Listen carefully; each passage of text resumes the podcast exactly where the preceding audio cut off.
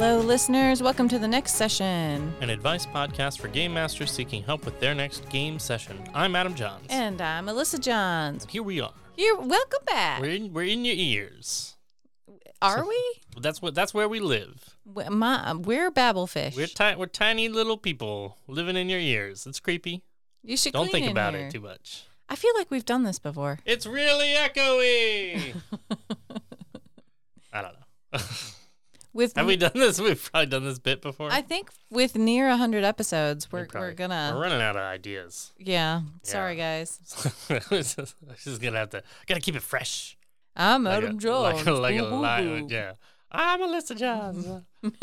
Coming at you. An advice podcast for game masters. That's not what I sound like. It sounds so boring. I should do it that way. An advice podcast for game masters seeking help with their next game session. What is it Ben Stein? You're Ben Stein. It's Ben Stein. Win Ben Stein's money. Yeah. Win Ben Stein's D&D ideas. Well, there you go. Actually, I wonder how many D&D ideas he would have. I'll bet Ben Stein would have a lot of D&D ideas, actually. At least one. At least one, yeah. Probably. Play something else. Yeah. Hey, but if you're not going to play something else, you might need help with your next session. Yeah, follow our advice instead of Ben Stein's advice. And this next session help comes from Brown6214. Ah, that's a lot of browns. Maybe it's a specific brown color code. Oh, it's like a hex code or something. Yeah. Yeah, I don't think that hex code results in brown, but possibly. Maybe it's a tan or something. Like a light brown. Like a beige? Yeah. Are you calling Brown 6214 boring? No. Maybe it's their address. Maybe it's their... Oh, there you go. It's a brownstone. Oh, actually. Okay, here we go. Hex color number 9E6214 is golden brown. Golden brown. Golden brown. That's great. So there you go. All right. Wow. I think you nailed it on the number there. I think I did. So golden brown says... That's so perfect. Advice for empowering a player who literally can't speak.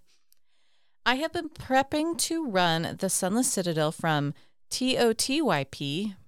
Tales of the Yawning Portal. Wow. Yeah. How? It did take me a sec.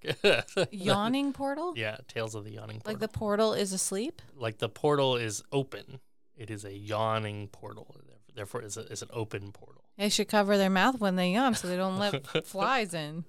Or out, as the case may be, in the yawning portal. All right. I have been preparing to run the Sunless Citadel from Tales of the Yawning Portal for a group of new players, but last week, one of my friends, who was particularly excited to play, got in a serious accident. Among other injuries, their jaw had to be sewn shut, and they will be unable to speak for a month or two. If possible, I would like to still include this player in the game, as I know that they've been sad and lonely since the accident and would benefit from spending time with our friend group. Do you have any advice on how I could enable this player who can't speak to still play in the scenario? I have told them about Kenku, and they seem excited at the prospect of playing a speechless race. However, I still anticipate that there may be difficulties to overcome with describing their actions and stating their attacks. Our session 0 is going to be this coming Monday night and will include a miniature dungeon to introduce the party to the mechanics of exploration, skill checks, and combat. I like that idea. Ideally, I want to try and prepare with friends for some of the workarounds ahead of time. Thanks for any advice you may have. Well, good on you, Brown, for making sure to try to include your friend. That sounds like a horrible accident, and I'll bet they do feel lonely, and I'll bet getting to play some games probably would be really meaningful for them. Yeah. This is why you're the golden brown. Yeah, absolutely. That being said, I have run games with players who don't speak on a few occasions in the past. One of the... like choose not to speak. I've run games with players who are selectively mute or with players who are deaf in the past. It hasn't come up that often, but we've found workarounds for many of those things. Well, we don't talk about this that much, but Alyssa and I are both slightly fluent in sign language, a little bit fluent in sign language, a little bit. And so I've been able to use sign language for somebody who is deaf. But this situation is unique, both in that it's a player who can hear and can engage and understand everything that's going on. but won't be able to speak themselves. Mm-hmm. And that it's temporary. So it's not something that you need a solution for that will last several months, that could go on for a really, really long time necessarily. I would imagine that probably, this is a month or two of recovery, which might be in a few sessions over the course of that time. And probably then they would be able to jump right back in and speak as their character. It sounds like you might be playing in person. It's hard to tell from the question if it's in person or if it's over like Zoom, where you might be able to have a chat window mm-hmm. happening at the same time. Now, that is a great solution, even if it's in person. Having a chat window open, I believe that Windows, and I think this is true for Mac also, you can download or have built in, a text-to-speech program. So you could either just have them type stuff into, a text document and have somebody sitting next to them who's ready to read aloud what it is that they want to say, or you could literally have it text to speech and when they, they can type what they want and then hit enter and then it will read off whatever it is that they type. And then as a group, just being patient and willing to wait. You see them typing. Okay, we'll wait a second and give them the space to be able to respond and not constantly talking over top of them. As they're, asking question after question while they're still trying to respond to the first one, right? Mm-hmm. But that can be a great way to do that. You can also develop quite a bit of shorthand. A fair amount of D&D is described in the actions and skills that you do, and if you have a printed out piece of paper that has, say, all the skills listed. And a couple of the most main actions that you would do, I attack, I want to do this. You can get through quite a lot of combat in D&D by just doing those, and quite a lot of non-combat too, by saying, like, pointing at perception, like, oh, okay, you want to look around? And they, use yes and no to sort of confirm what it is that they're requesting. You could even have minis or little dice representing, and they can, like, move onto those squares, essentially. Right. Or... yeah. Cards you could have printed out as well. Yeah. The other thing I was thinking about is there are several apps you can get on your phone where you can record different phrases or whatever, or mm-hmm. have those pre-done, and they might be able to push a button and have one of their friends who already recorded, I attack them, or a rock-a-craw, as Adam sure. would say. Yeah. A rock-a-craw. I like that. For those who can't watch, because this is a podcast, I have a button that does that, so I can keep doing that. I can talk right over top of it. A rock-a-craw.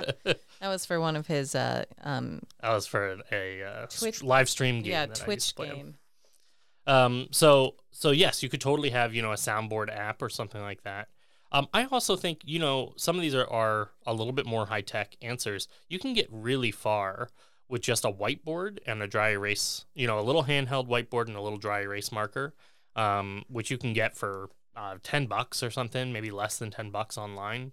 And that can go really, really far, especially if, their injuries are really limited to this jaw injury, and they're not necessarily on any heavy medication for it, which is something that's maybe worthwhile to talk about in this particular scenario, because usually somebody whose jaw is wired shut is also going to be on some maybe heavy pain medication, and it may be something to consider in the decision-making idea of how to engage them best in the game. Well, it could just be a matter of scheduling the game around certain treatments that need to happen, right, or whatever. I was also thinking, like, how much would it suck if you're like, oh, pass the chips. Oh, never. Oh, sorry. No, yeah. You can't have any. You want to be sensitive about that kind of thing. Yeah. And, it doesn't mean that you don't have those things, but it might mean providing an option for your friend if they're coming over and you're like, hey, can I stock anything for you? Some Gatorade or juices or a smoothie or something like that. There's making sure that they know, hey, we're going to order pizza, and I know you can't eat the pizza right now, but everybody else is hungry, but I want to make sure that we have something that you can enjoy as well. Yeah. So what could that pudding? Be? Yeah. I don't know. As well as, and my thought around the medication thing would be, maybe they they might not be able to play for 3 hours or whatever. Some people's games go for a really, really long time, and you may want to consider truncating the game or providing a lot of breaks to allow for the possibility that maybe that's a lot of stamina for being engaged in that kind of thing. Absolutely. But I'm speculating about their condition, you know. That could go a lot of different ways. I think those would probably be most of my ideas for this. I would totally welcome this player also to give their input on how they would like to play. Mm-hmm. One possibility, of course, is they could play a character that doesn't talk. And obviously then the character can kind of reflect their own condition to some extent, which means that they don't have to speak in character or attempt to speak in character in any kind of way. And they still will have to communicate, you know, the actions they want to do and the stuff that's going on. But that may be a fun role play way to incorporate the real life things, the challenges that are going on into the game in a way that makes that a little easier. But since it's a temporary condition, they may not want to do that. Right. With the idea that, like, hey, in another 2 weeks, this is going to be done, and I'm going to be ready to speak again, and I want to be able to have my character have a voice at that point. I was thinking about, like, you could have them play a construct and use that text-to-speech as their voice, as the construct's voice. That's pretty fun. And then when they recover enough and can, you know, describe their own actions, they might still want to use that as their character's voice later. That's true. Or they could try to emulate the voice themselves at that later point. Yeah. Talk like a robot or whatever. Talk like a robot. Yeah. That's super fun. Brown, I'm Golden Brown. I'm very, very glad that you're working to include your friend. Keep in mind that even if a role-playing game is too much to try to figure out, or it's not going to work out because of schedule stuff, going in and just playing any board game with your friend may mean a lot. I mean, that might be really wonderful, and there are a lot of board games you can play more or less silently, just reading instructions and following through with what you want to do. Absolutely. So I'm all for, you know, taking the steps to include somebody in a role playing game. As all the listeners know, I'm a fan of role playing games in general. But I'll go so far as to say that, like, this is a great circumstance to say, if that's too much for them, if that's too much for the group to try to take on, don't let that deter you from being engaged with your friend and supportive in the time that they need you. Absolutely. All right, we're going to move on to Weaverco. Weaverco. It's the company of weavers. What is a weaver? Someone who weaves things? Yeah, they weevil, but they don't fall down. I was thinking about the wheelies from that Wizards of Oz sequel that's, like, freaking scary. Oh, what was that Wizards of Oz? It was Return to Oz or whatever, so with the giant legs. And there was Jack the Pumpkin head guy. That was scary. There was a moose bust that ended up being a magical flying couch carousel or something. Yeah. I have very, very vague memories of that whole thing. I remember those wheelies being really terrifying. So terrifying. And TikTok. Yeah. Yeah, so terrifying. Yeah. Okay. Anyway, you are not that. You are Weaverco. Okay. That's unrelated. Right. Unrelated to this name. Adam, I have to tell you, this question is primarily focused for you. Oh, okay. Because you literally wrote the book about this question. Oh. So there you go. Okay. I was going to make a joke about a book, and then I was going to make a joke about a book I didn't write. But then I was like, I'll bet somebody has written whatever book I come up with. So yeah, there you go. I didn't make that joke. All right, Dad DM, writing content for play therapy, and I need help. Oh, yeah, there you go. Hello, I am a dad of 2 girls. Mom and I started D&D as a form of play therapy to help teach and reinforce skills that my youngest is learning in therapy. We started and finished running LMOP. Lost Mine of Phandelver. Thank you. Phandelver? I thought it was Phandelver. Phandelver, I think that's right. It's like chandelier. I always read it. I never say it out loud. It's like chandelier. Chandelier? Phandelier? Pafandelier. Pafandelier. Pafandelier. And now it has continued into a total homebrew hybrid of our own content outlined with TOD. Tyranny of Dragons? I guess. We are also using the Critical Core teaching format to help push the lessons we are teaching. Hey. I know that game. There it is. My youngest, 6, who the play therapy is for, plays a life cleric, enjoys combat encounters, and sometimes struggles with puzzles. She gets very bad at anxiety under time performance pressure. My oldest, 7, plays a drake warden, loves puzzles, especially math and cryptography. Her favorite is fighting goblins and orcs, just like the ones in Lord of the Rings. With her cat, Drake, and dragon bow, she was able to harvest from Venomfang. They both get heavily involved in role play, and the fact it has become a major part of every session. We start each session with a briefing, but Mom and I do not share the lesson to be learned. In fact, the kids are ignorant of our use of D&D for this purpose. We end with an after action that usually includes some open-ended questions to drive discussion about what happened and what we learned. We have been having good success, but I'm stuck on a couple lessons we want to work on, just total writer's block. The first thing we're trying to reinforce is respect for other people's boundaries. I'm struggling to craft either a role play, puzzle, or something that the lesson we learn after is of the importance of respecting our own boundaries as well as those of others. The second lesson is respect. We have touched on it with how they speak to NPCs and such, as well as in our occasional encounters with aspects of Bahamut, though they don't know who these people are yet. Maybe we're trying too hard? Not sure, but any help with some fun ideas would be amazing. As far as encounters go, we're probably at PG-13 level. They're okay with Lord of the Rings style action. Mm. Okay. So how would you do play D&D therapy to reinforce respect for other people's boundaries?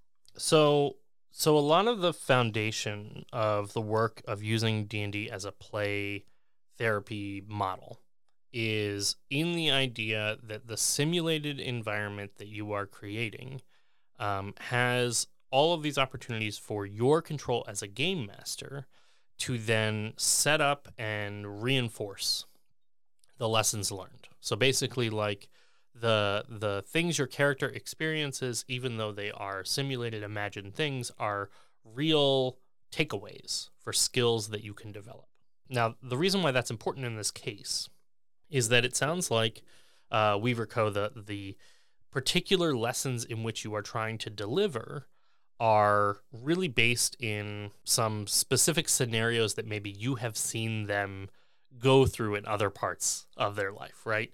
You're talking about setting boundaries and things like that, and I'd be curious what kind of boundaries you have seen them set or fail to set in other parts of their lives, or boundaries that they have crossed over, you know, maybe not understanding the social impact of crossing over those boundaries.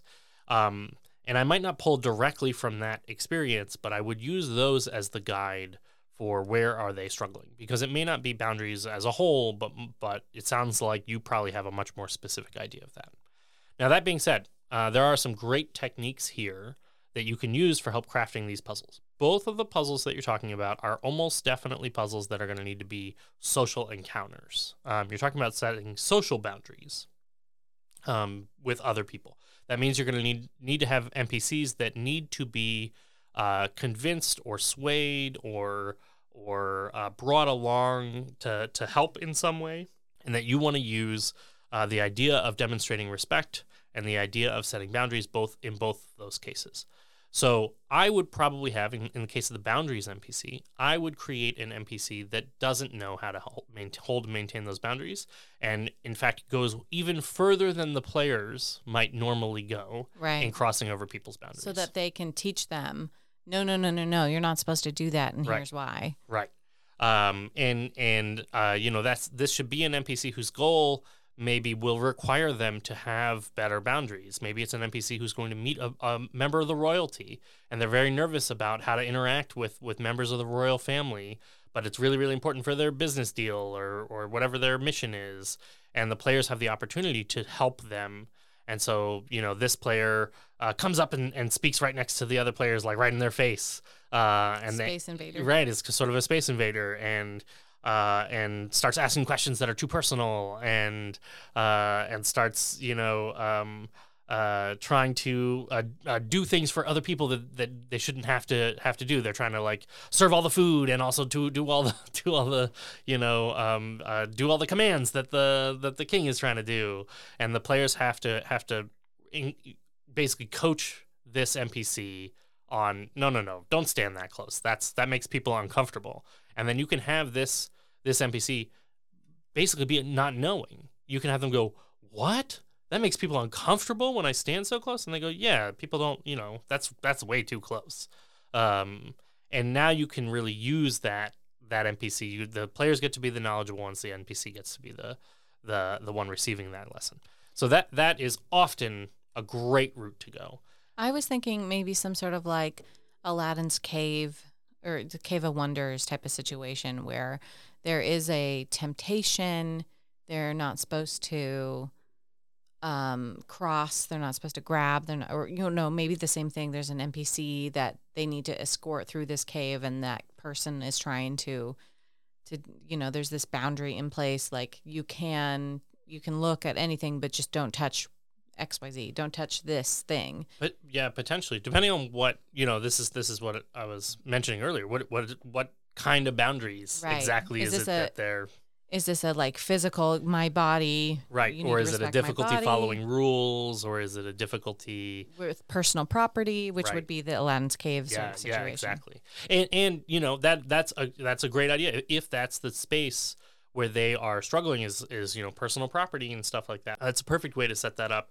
And I would say that that's where you really want to be thinking about. This isn't just the broad category of what is the specific area in which they need to work on stuff, but is responding very specifically to each of their challenges.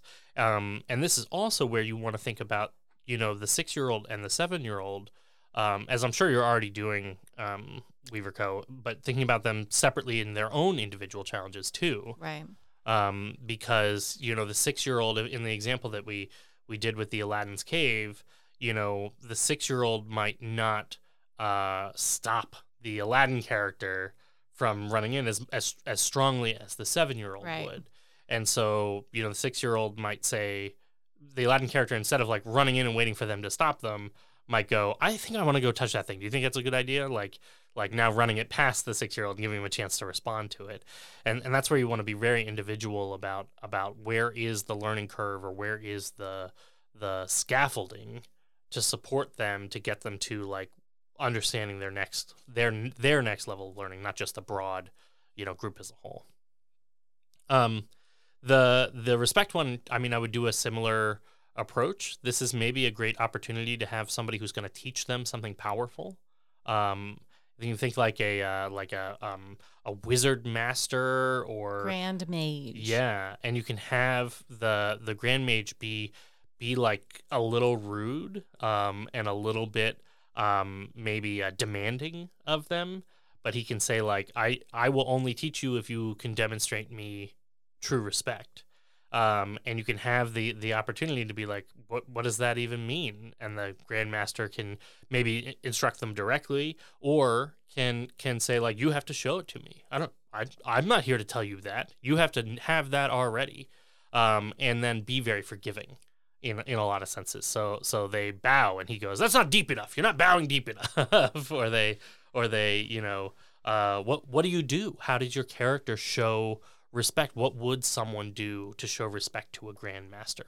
And now you're literally having the conversation with them mm-hmm. about what respect means. What does it mean to demonstrate respect to somebody else by through the veil and the guise of because your character now has to do it. And what does that even look like? I have such a hard time with that because it's hard to teach what respect is because a lot of times there are authority figures who demand respect from people. The demand respect, yeah. And that is a hard thing to talk about with a young child. Mm-hmm. Like, we want our daughter to show respect to her teacher by listening, being quiet when their teacher is talking, that, following the rules. Mm-hmm. But like, how would you say you are giving, you have to give respect, you have to earn respect. Yeah, this space of like, what does respect even mean? What does that even mean? This is a hard lesson. And I applaud your use of role-playing games to get across what you want to teach on it. I would say that respect may be a lesson that is something that you have more built into a lot of the interactions and just having ongoing interactions rather than specifically a single puzzle. Right. And I might say that that might be true of boundaries as well. Just providing, you know, NPC after NPC for them to interact with in all sorts of different ways and allowing that to be fun while at the same time being an opportunity to have those NPCs be very forgiving of these challenges. So the NPC doesn't give up when the players, you know, aren't very respectful, but instead every NPC is willing to respond and say, boy, that was kind of a rude thing that you said to me there. That doesn't show me that you appreciate very much my knowledge and my experience in this matter. Like, every NPC is willing to provide kind of direct feedback of like, but I'll wait and you can try again if you like. Like, you know, they aren't gonna give up and they're fully happy to, you know, provide more opportunities. There's also a technique that I love to do whenever I'm trying to demonstrate these kinds of more subtle social cue things, where players say what it is that they want to say or whatever it is their character is going to say. And then I describe for them the likely outcome of the approach they're taking. And that's a perfect opportunity to say, I'm not going to make you commit to this thing that you're suggesting. What it seems like is you're going to try to insult the shopkeeper with the hopes that he'll give you a better price on this sword. Probably. So does that sound like that's what you're trying to do? Perfect. Okay, so if you do that, here's probably how the shopkeeper is going to respond to you. I don't think that gets you where you want. Do you think you might try a different approach or a different technique for that?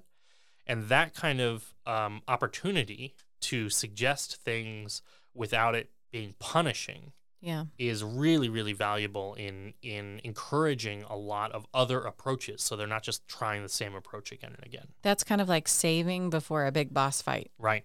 And I have absolutely let players take those choices back, especially when it comes to this kind of social interaction stuff, where I let them make the choice, and then I also go, I don't think that turned out quite how you wanted. Did you want to go back? We want to rewind that a little bit and try that again? Because I feel like, especially for social stuff, and especially when it's something that we're hoping to pass along as a lesson, I don't want to commit them to the, you failed at this thing, and you're just going to have to wait until next time to try again, is not always the right choice. So I'm all for, you know, I commit my players. You made a choice. I wanna follow through with the consequences of that choice. But it's also okay for the players to know what the consequence was of the choice, and then still get to make another choice anyway. Right. I think that can be really valuable. Well, without knowing the specifics of this particular situation, it might be kind of the limit of what we can offer on this one, Weaverco. Although, if you do want to get some more specific answers, I encourage you to shoot us a message and maybe we can have you on, or we can or we can chat with you more, or you can send us some more specifics about what you're hoping to get out of those lessons and stuff like that. I love this stuff. I mean, I think the value of a role-playing game as an opportunity to learn and grow, not just for kids and not just intentionally therapeutic, but certainly that, but for everybody who plays the game, is just so tremendously valuable and provides just endless opportunity to find the little places where I get to learn something about myself in the play of the game. So I always love speculating on this stuff. Well, I'm excited. We have not yet introduced our daughter to role-playing games. It's true. She's just about there. I think I've been waiting a little bit for her to learn how to read just a little more. She doesn't really need to be super fluent, but if she could learn how to read just a little more, then I think that'd be good. Or we might use Randall Hampton's game that's coming out that he put on Kickstarter. Is that out? I'm in the pre-beta test or something. I think it hasn't officially been released yet. But it's not on Kickstarter yet. It is on Kickstarter. It was already Kickstarted and backed and everything like that. And now it is. He's just working on them, finishing the materials before print goes out. And good on you for using Critical Core. Yeah, thanks so much. Let's take a break. Okie dokie. Break time.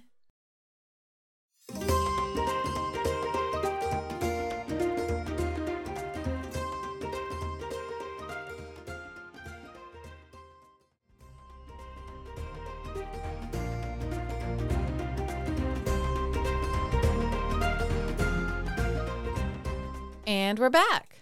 Hey, we're back. Hey, it's back time. Great to be back. Great to be back? It's back time. Time to go back in time. Oh. I was going to sing the song. Back in time. Back in time. 88 miles an hour, baby. All right.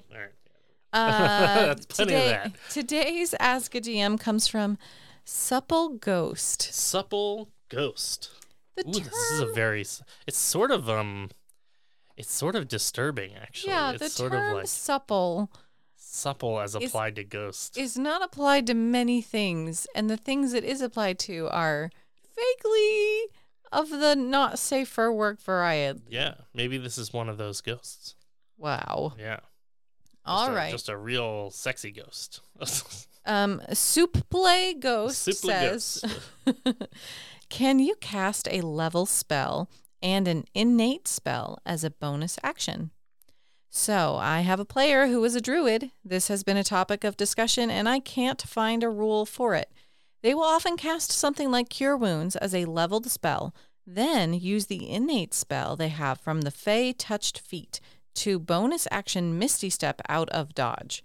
I say it's not allowed, but they keep insisting it is, and despite my best efforts, I can't find anything on it. Does it still subscribe to the rule where you can't cast two leveled spells at the same time? This is an interesting question, and it gets into a deeper question that has to do with the nature of magic in D&D and what constitutes magical casting versus innate spell stuff. To answer the specifics of this question, whenever you have an innate spell that is something like Fey Touched, and the wording of Fey Touched is you learn the Misty Step spell and one first level spell of your choice. The first level spell must be from the Divination or Enchantment School of Magic. You can cast each of these spells without expending a spell slot. Once you cast either of these spells in this way, you can't cast that spell this way again until you finish a long rest. You can also cast these spells using spell slots if you have the appropriate level. It says nothing about the spell being an innate ability. It is very, very clearly you casting a spell. It just happens to be the case that they don't use up a spell slot when you cast the spell. But all other functions of casting the spell are exactly the same as casting a spell, which means that you are definitely casting a spell, and therefore you cannot use Misty Step as a bonus action after casting a regular spell. So you don't get a freebie on this one. Yeah. And for those who might be unaware, there is a rule in 5th edition Dungeons & Dragons that you cannot cast two spells in a turn. You can cast one spell and one cantrip if it happens to align up with your action and bonus action and etc. So if you cast a spell, even if you use haste or you use some way to gain another action, you cannot cast another spell that turn. It can only be a cantrip. Okay, so innate casting is still a spell. Correct. However, it does raise an interesting question of other things that are similar to casting a spell, such as Wild Shape. Very clearly a magical ability, and it takes your action to use your Wild Shape. So obviously you cannot, once you Wild Shape, then cast Misty Step. But there's all sorts of other similar innate abilities that exist in the game that seem to be magical in nature, but are not specifically casting a spell. In the case of those abilities, those are innate magical features and do not count against your spell casting limitations when it comes to this very specific rule of how many spells can you cast per turn. It just so happens to be that Fey Touch, in this context, does not apply in that way. So Supple Ghost, or Supple Ghost. Supple. You are right. The player is wrong. On this one, there is no question about that. Celebrate!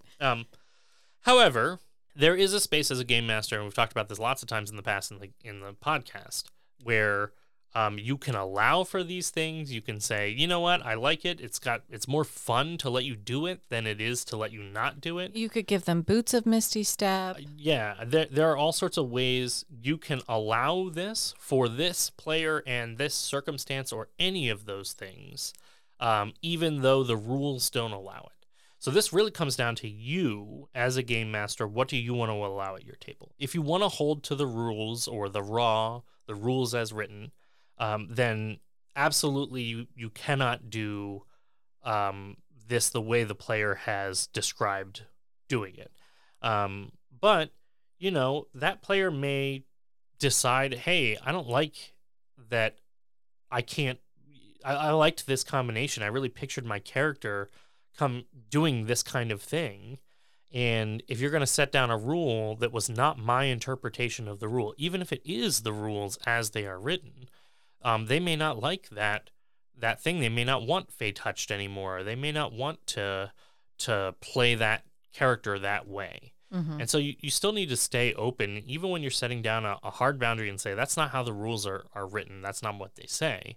You may still need to make that a bit of a negotiation with the player, where you say, but I understand that was like a fun thing that you were doing. Since it's not the rules, let's see if we can figure out something different. And that might be where you go, I'm going to give you some boots and Misty Step, and now we don't have to worry about that rule, and that rule still applies everywhere else in the game, but your boots allow you to circumvent that rule. Right. Or it means that I set down a hard boundary and I say, but you know what? I'm going to make your Misty Step just for your character extra special. And so you can do this for this one ability, but no other abilities. Everyone else has been Fey Touched, and you've been Grand Fey Touched. Grand Fey Touched, and your Misty Step is not a magic spell, but is an innate ability similar to something like shapeshifting. The Fey who touched you was supple. Was a supple ghost. It was a supple touch. It was a supple touch from a ghost. The other thing I was thinking is they might be confusing, because you said some abilities that aren't actually casting spells, mm-hmm. They might be confusing it with a Firbolg ability called Hidden Step. Firbolg. Firbolg? Firbolg. I always thought it was Firbolg. Now I don't know.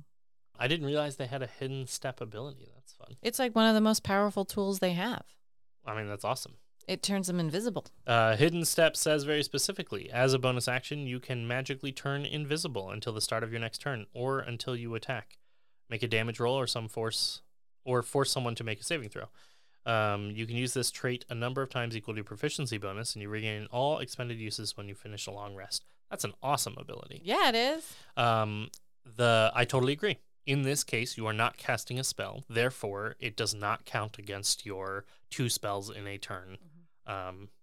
Specific rule. And it has step in the name, so I could see why it would be confusing. That's a possibility. If that was the case, then I would totally say it's allowed. And this is really where the distinguishing factor of many of these pieces come down to. If it says it is a spell and it is cast as a spell, and in fact, using the word cast, you cast this spell, almost definitely means you are casting a spell, and therefore it follows all the rules of spellcasting. Mm-hmm. Interestingly, the same thing would be true for any other part of the spellcasting piece of Misty Step. In other words, Misty Step has a verbal component. If you were silenced, you still could not cast your Misty Step, even though it is granted to you by your Fey Touched. Interesting. Because it still requires you to cast the spell, which still has a verbal component. Now, the boots of Misty Step say, crafted for the wild and wily, these boots give the wearer the ability to use Misty Step at will. Yeah. And if it does allow you to use Misty Step at will, then you will not be limited. You're not casting it. You're not casting the spell, and therefore, unless it says otherwise, you are not limited by the silence effect either in being able to cast it. Cool. So there you go. There you go. Well, now that we've talked about a spell and we've talked about boots, let's talk about another spell. Let's use that spell. Ba-da-ba-ba-ba. Use that spell. There you go. I like it.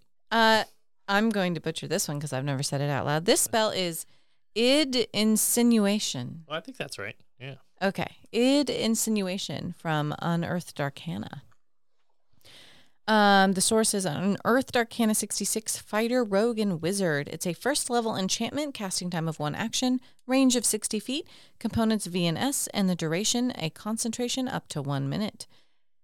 You unleash a torrent of conflicting desires in the mind of one creature you can see within range, impairing its ability to make decisions. The target must succeed on a wisdom saving throw or be incapacitated. At the end of each of its turns, it takes 1d12 psychic damage, and it can then make another wisdom saving throw. On a success, the spell ends on the target. Wow. Full-on incapacitated. Incapacitated. It is quite a few saving throws. Yeah. And it is just one creature. You unleash a torrent of conflicting desires in the mind of one creature you can see within range. So they're like, what should I do? What should I do? I don't know. I don't know. There's too much stuff happening in my brain. Yeah. And I like that, let's see, it's a wisdom saving throw first, then incapacitated, then at the end of each turn, it's 1d12 psychic damage, and then another wisdom saving throw. Right. So you do it on your turn. You do it on your turn, and when it's the creature's turn... Again, they don't make one at the beginning. Yeah, they make it at the end of their turn. They make it at the end of their turn. So they take the damage first and then make it at the end. Now, the crazy thing about incapacitated is that the effect of incapacitated is an incapacitated creature can't take actions or reactions. Whoa. So really powerful in the sense of, like, you don't stop them from moving. So it's not as powerful as, like, a paralyzed or a petrified. But if they had a reaction... But they cannot basically make any attacks or cast most spells, which is pretty powerful as an effect. If you compare this to, you know, some other level 1 crowd control effects, this is definitely pretty powerful. I mean, it's definitely worthwhile. And 1d12 is nothing to sneeze at first level. It's nothing to sneeze at, especially that you can get it for a single spell slot so long as they keep failing their save again and again for up to 1 minute, which is potentially a whole lot of damage that you could be stacking on. Now, it is a wisdom saving throw, which, depending on the thing that you're attacking, could be a pretty high saving throw. But it could also be really low if you're using it on on like a creature that isn't very intelligent or anything like that, might not have a very high wisdom save. Yeah, this is a great spell. It's really powerful. I think it's interesting that it's about impairing its ability to make decisions. I'm sure there's a lot of psych jokes in here somewhere about it being, you know, an id insinuation is like, here, follow all your desires all at once. Right, exactly. Is sort of the concept here, which is really interesting from a psych perspective. This is cool. I think it's just straight up a good spell. I think it's powerful. I think it has some limitations of being, like, you know, single target and having a lot of saves, and that might mean that, like, it doesn't come up. It isn't quite as useful as you might want it to be, but for a first level spell. Yeah. It's a slam dunk. I'd have it in my spell book. Yeah, absolutely. This would be a great... I'm actually kind of sad it's not a bard spell, because it only lists sorcerer, warlock, and wizard. So bards could get it, but they'd have to get it through an extra expanded spell book thing. Hmm. But that would be fun if you're, like, playing a song. It feels like this is like a... Like, let me describe all the delicious foods or whatever that you could be eating right now, and, like... And, like, oh no, I want to eat all those foods. I'm like slammed with indecision. See, I was thinking it was like the hokey pokey, but you're like, put your left hand in, put your right foot in, put your left arm in, put your and you're like, I can't. Too many things to do. All of them are in. I think the id insinuation idea is that it's all about desires. Like, what are all of your desires all at once, and now you can't make a decision because all of your desires sort of laid bare in front of you. Yeah. But yeah, the hokey pokey thing's really good. There used to be a 3.5 spell called Puppeteer, where literally the target had to follow your movements, but it was like a puppet, so they could, like, try to resist against it and stuff like that. Absolutely hilarious spell that I used many times as my bard back in college, to do some of the most completely ridiculous things to some other player, some NPCs. That was so much fun. Did you ever sing Bye Bye Bye when you were doing that? No, though. That would have been really good. I definitely puppeteered a soldier and then used ventriloquism to make it sound like I was speaking as him, and then had him, like, salute somebody with, like, puppeteer movements and stuff, and then, like, walk down the hallway like a Muppet, which was pretty hilarious. It reminds me of Ted Lasso, where he's like, oh, sure. That song came out on the Puppet Master album, and that's why it's like marionettes. It's like puppets. Oh. Pretty great. Pretty good. Well, there you go. You listen to another great recording, another masterful podcast. This has been another chunk of time that we took up. General chunk of time taken up by us. General chunk of time. So thank you so much for listening. Thank you for submitting your questions. If you were the people who submitted questions. If you weren't, come on. Yeah. What up? Get on it. You probably have some questions. And you can send those questions to us by going to our website at nextsessionpodcast.com. You can also check us out on Facebook at The Next Session and on Instagram at Next Session Podcast. So I'm Adam Johns. And I'm Alyssa Johns. Tune in next time and we'll help you prep for your next session. Goodbye.